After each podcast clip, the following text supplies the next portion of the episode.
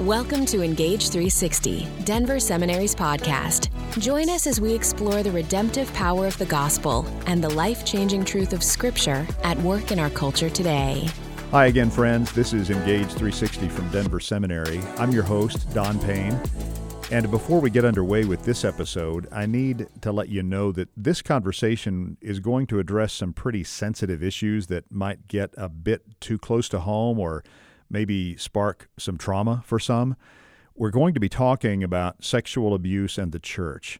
So I just wanted to let you know in advance, in case this topic is too raw or too painful.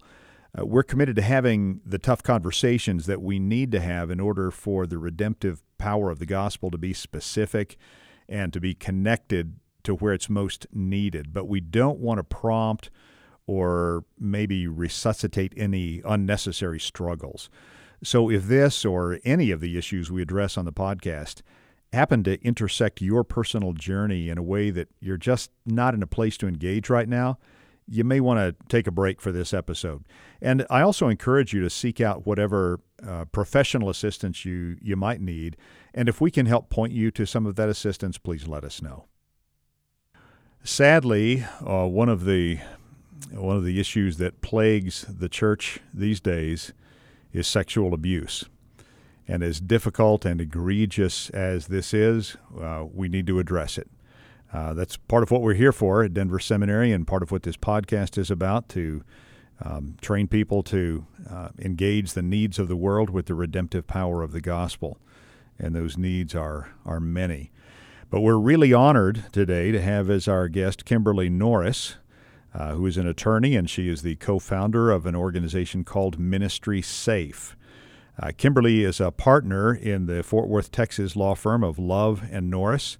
Uh, they provide child sexual abuse expertise to ministries around the world.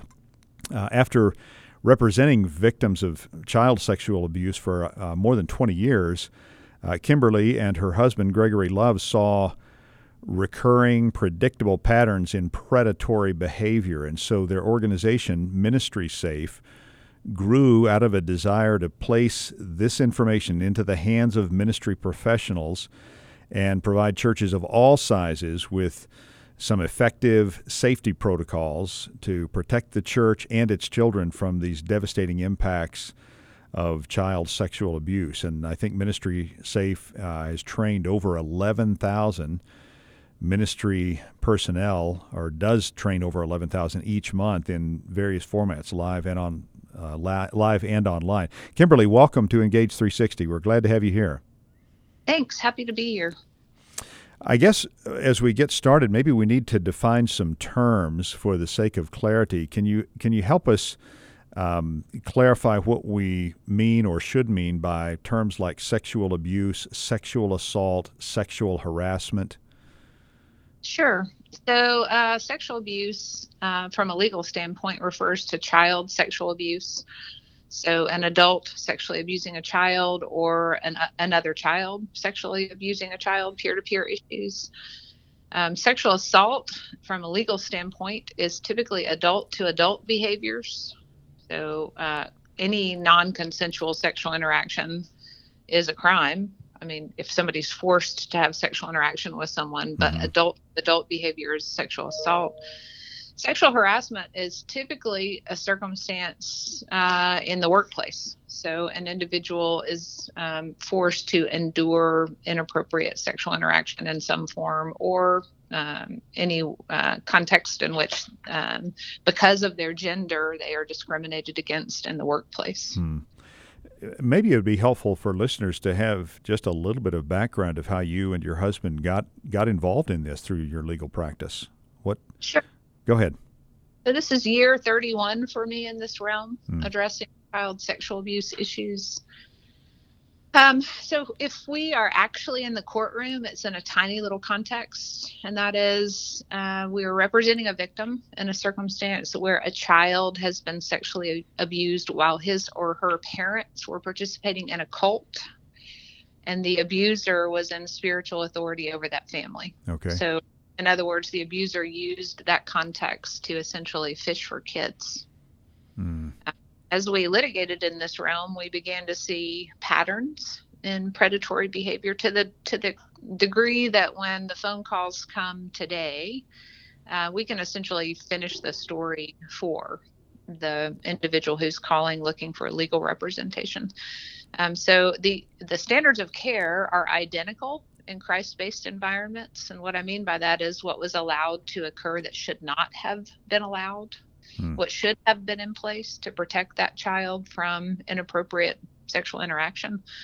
Those are standards of care, and uh, they're identical in Christ-based environments and um, some five or six, seven years in, we began to receive phone calls from some pretty significant ministries, some of which were international in scope, to help them address circumstances where child sexual abuse had occurred and essentially the train had left the tracks. So um, we do what we do in part because we're believers and um, we do this work in a lot of different realms. One of my more significant secular clients is the U.S. Olympic Committee, hmm. who retained us to help create safe sport protocols. But um, we created Ministry Safe to create access points for Christian ministries to address child sexual abuse and uh, child protection, um, prevent child sexual abuse more effectively uh, in the church, in Christian ministries, Christian camps, Christian schools. Well, I'm really grateful for the work you're doing on that. It, is it safe to say that that the church and and ministry organizations in general are kind of late to the game in paying attention to this, or is everybody late to the game? Uh, a little bit of both. I mean, I think the church, and I'm saying that I'm using capital C, the church okay. universe, tends to be behind the ball as it relates to this risk. And that's in part because we're not licensed. I don't think we should be licensed. I don't want any more government in my life. And I certainly don't want the government telling my church how to run its business. Yeah. Um, but at the same time, because we're not licensed, we don't have continuing education requirements typically. We don't have licensure standards of care that we have to comply with. Uh, and so we tend to be behind the ball. We're also uniquely susceptible to child sexual abuse risk because we're grace based. You know, we say, come as you are, no perfect people. Yeah. I can't tell you how many times I've heard that was before he knew Jesus. Hmm. Um, we tend, we don't have a great understanding of how the risk might manifest, and because we don't have a great understanding, and we don't tend to do it, but we're never going to be accidentally excellent at this in the church. yeah, yeah, I love that phrase. Um, it, does that mean then that that sexual abuse of various types, uh, whether we're talking about abuse or assault or even harassment, I guess, uh, for those who consider the church as their workplace, is there a difference in how prevalent that is within the church? Uh, it, I know we'd have to broad brush here a little bit, but is there a difference between how prevalent it is in the church compared to um, other organizations, other environments? Um, so my area of expertise is child sexual abuse. So I can't really speak to adult to adult behaviors or even sexual harassment for mm. purposes from a, a level of uh, expertise. Uh, but I would say, in general, child sexual abuse is not any more common in the church than it is elsewhere, except that um, we know that abusers who, preferential offenders, and I'll define that for you in a minute, okay. but preferential offenders who prefer a child as a sexual partner, almost without exception, have an age and gender of preference that they prefer to interact with. And because we gather kids in large numbers in a lot of churches and ministry programs, we become an attractive target for the preferential offender. And the majority of offenders, not all, but the majority that are that you know you're seeing media coverage about and uh, significantly impacting church public perception of ministry programs tend to be preferential offenders who um, have uh, who repeat their offenses over and over again. They have many, many victims. So, because we are grace based, because we don't tend to question people's motivation about why they want to serve, because we're heavily volunteer driven in many ministries, um, we assume that people's motivations are appropriate, when sometimes they're not. And we don't, as I say, we don't recognize predatory behavior when we encounter it. Therefore, um, we become uniquely susceptible in some sense. I don't think the statistical prevalence is higher than it is in other child serving contexts. Okay. But most other child serving contexts understand reporting requirements, understand standards of care. And that is not the case commonly in the church. Okay. So so it sounds like there are uh, there are some senses in which the conditions are ripe uh, within a lot of church settings because of the underregulated, um, under licensed, uh, or lack of licensure, and just the the gathering of of children in these spaces. It, it's yeah. more of a ripe ripe environment for it to happen in some ways. I think that's true. Um, I mean, to be frank, the church in general, and there are notable exceptions. I mean, I'll correct a couple of your stats. We train about 50,000 ministry staff members per month, and okay. we tipped our 2 million mark last month. Wow. Wow. So we're, we're making a dent. Um, but the church tends to be pretty um, untrained and uninformed about how child sexual abuse might come about.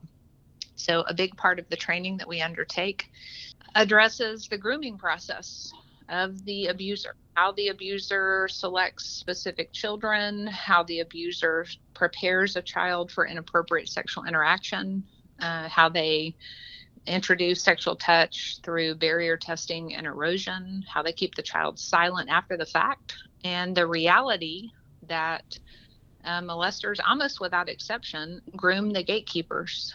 So they groom the ministry leaders, they groom parents to believe that they're helpful, trustworthy, responsible people. And that is because what every preferential offender needs is trusted time alone with your kids. Okay. And you're not you're not going to create that opportunity for someone that you don't deem to be trustworthy. Um, so that's why when these ministry scenarios hit the news, you almost always hear, "I'm so shocked." sometimes you hear sometimes you hear I don't believe it. Because the, because those who've done the grooming are are have have great facility at what they're doing. Correct. Right?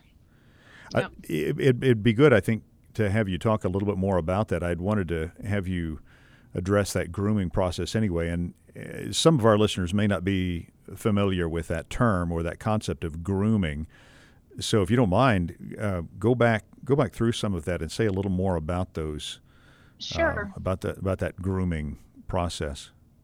So uh, I'll start with this. Most people's understanding of child sexual abuse risk revolves around the concept of stranger danger. And, you know, we came by it honestly because the government addressed this back in the 50s and 60s and uh, taught us as a generation uh, that strangers were the dangerous component for children where sexual abuse is concerned. It was in cartoons back in the day. Um, but the reality is 90% of kids who are sexually abused are abused by someone that they know and trust. It is not, mm. a, it is someone inside the proverbial fence. Okay. So the first part of the grooming process is gaining access. And preferential offenders, who is the primary danger to the church, um, have prolific offense rates and they're going to gravitate toward career and volunteer opportunities related to children who are within their age and gender of preference. So they groom the gatekeepers. They're pretty good at figuring out what kids want, but let's be frank. Uh, you're probably a parent. Did your do your kids want anything, and how how shy are they about communicating what they want? Yeah. Um, so they're good at figuring out what kids want or need. They're giving it to them. They're skilled at kind of peer like communication with kids. Um, once they've targeted uh, specific children who are within their age and gender of preference, they select a specific specific child or a number of children. That tends to be a child who's unconnected or on the fringe or in need in some way. Uh, it can be a child who's looking for someone to follow or trust, or a child from a broken family or a single parent home.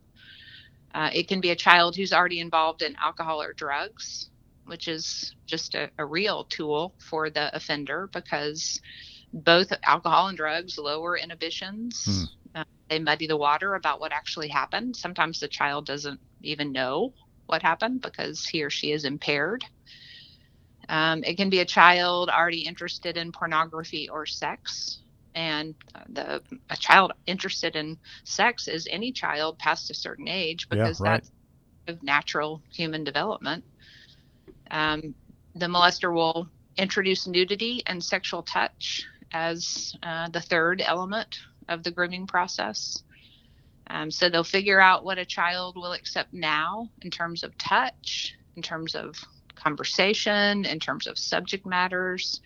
And then by repeated exposure, they'll push back what that child will accept.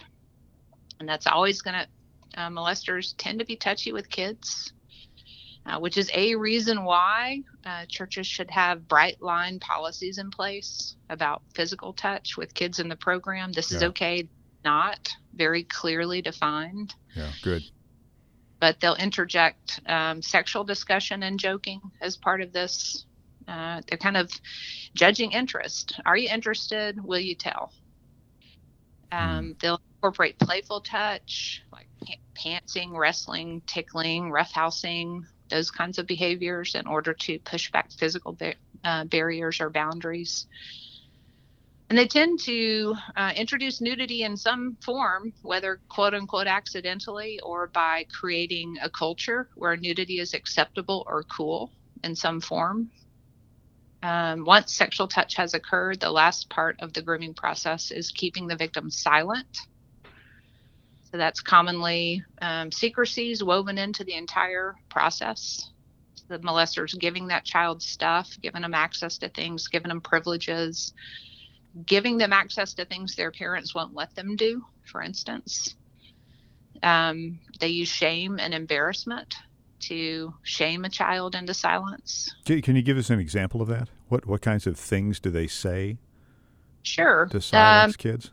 Yeah, so little kids, younger kids don't know that bodies have predictable physiological response to sexual touch. Predictable response. Mm-hmm. But younger kids don't know that yet, and nor should they, because that's not uh, at the age of development that they are. But molesters will use that predictable physiological response to shame a child into silence. Hmm things like you participated, your body responded, I think you liked it, those sorts of things. Okay. Um, the number one reason kids don't tell uh, in every study for the last 20 some odd 30 years if I tell, no one's going to believe me. And molesters will tell a child, uh, if you tell, nobody's going to believe you. Do you think they're going to believe you or me? I'm going to tell them that you're lying and you'll get in trouble for lying.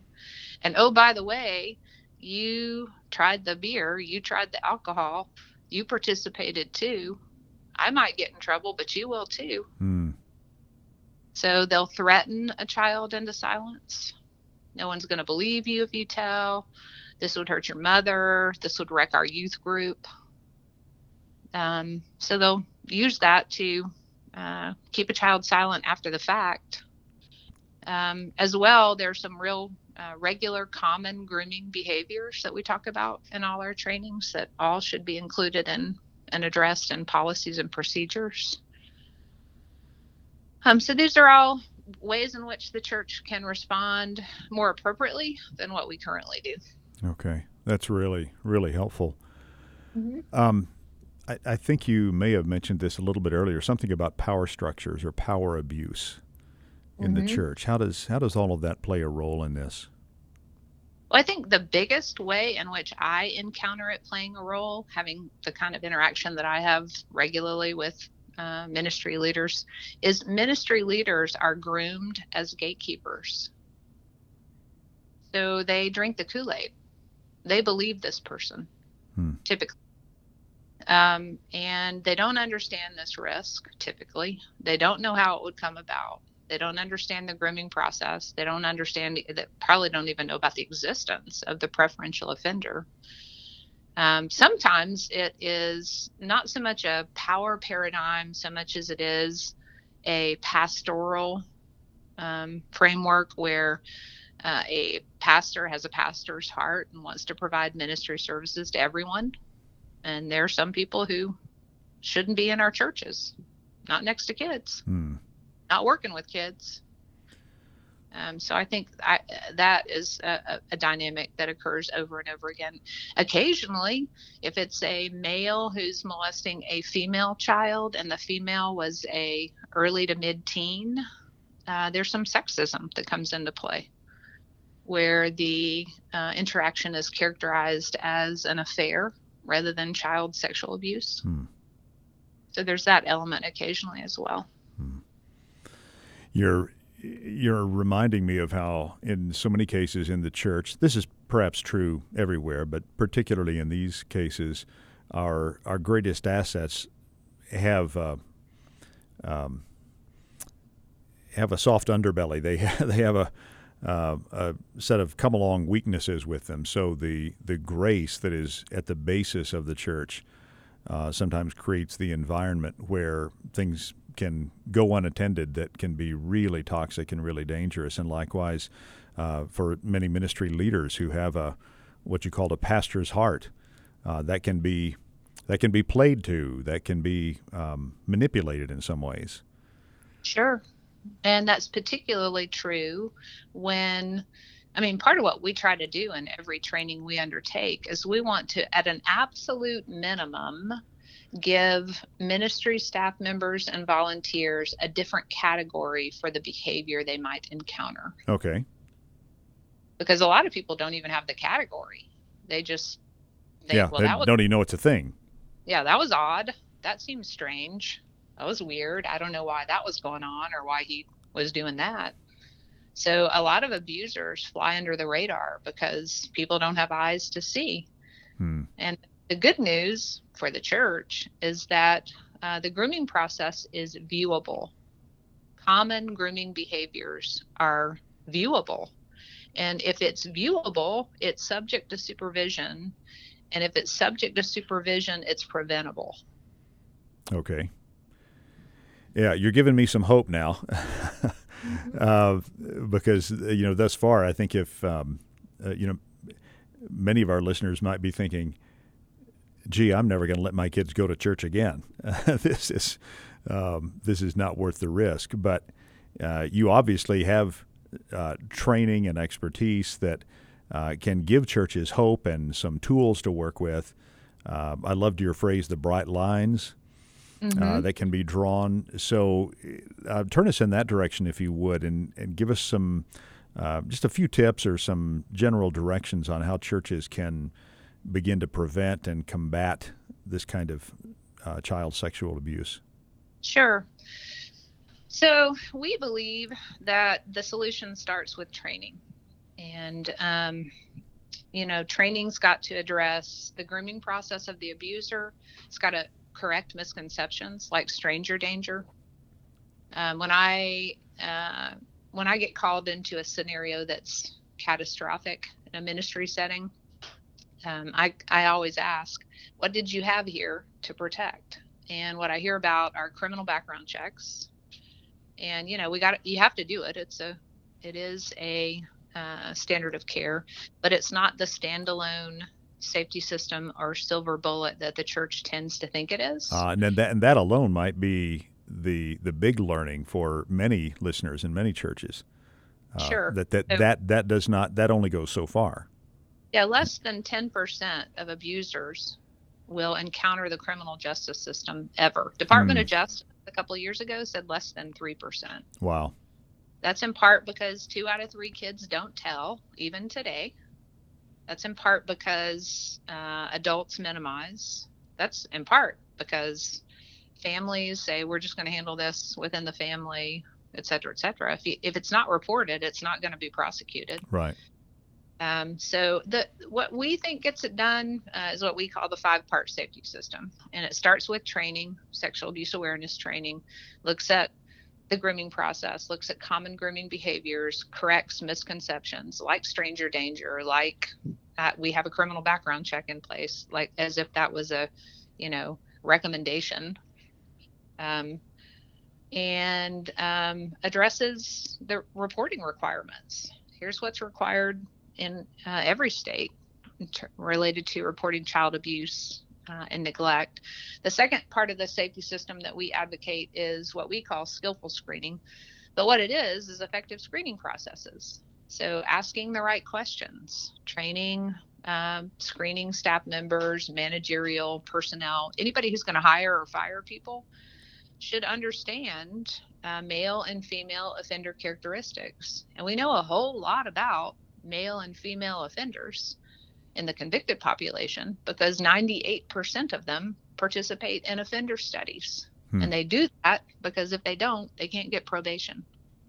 Okay. So, so we know a lot about offenders, and we know uh, we train people how to ask the right questions that would reveal uh, high risk responses. Um, the third part would be a criminal background check. Uh, fourth would be policies and procedures, and that goes back to those bright line expressions. Mm-hmm. This is okay, this is not, very clearly defined, particularly as it relates to touch, but other policy expressions as well.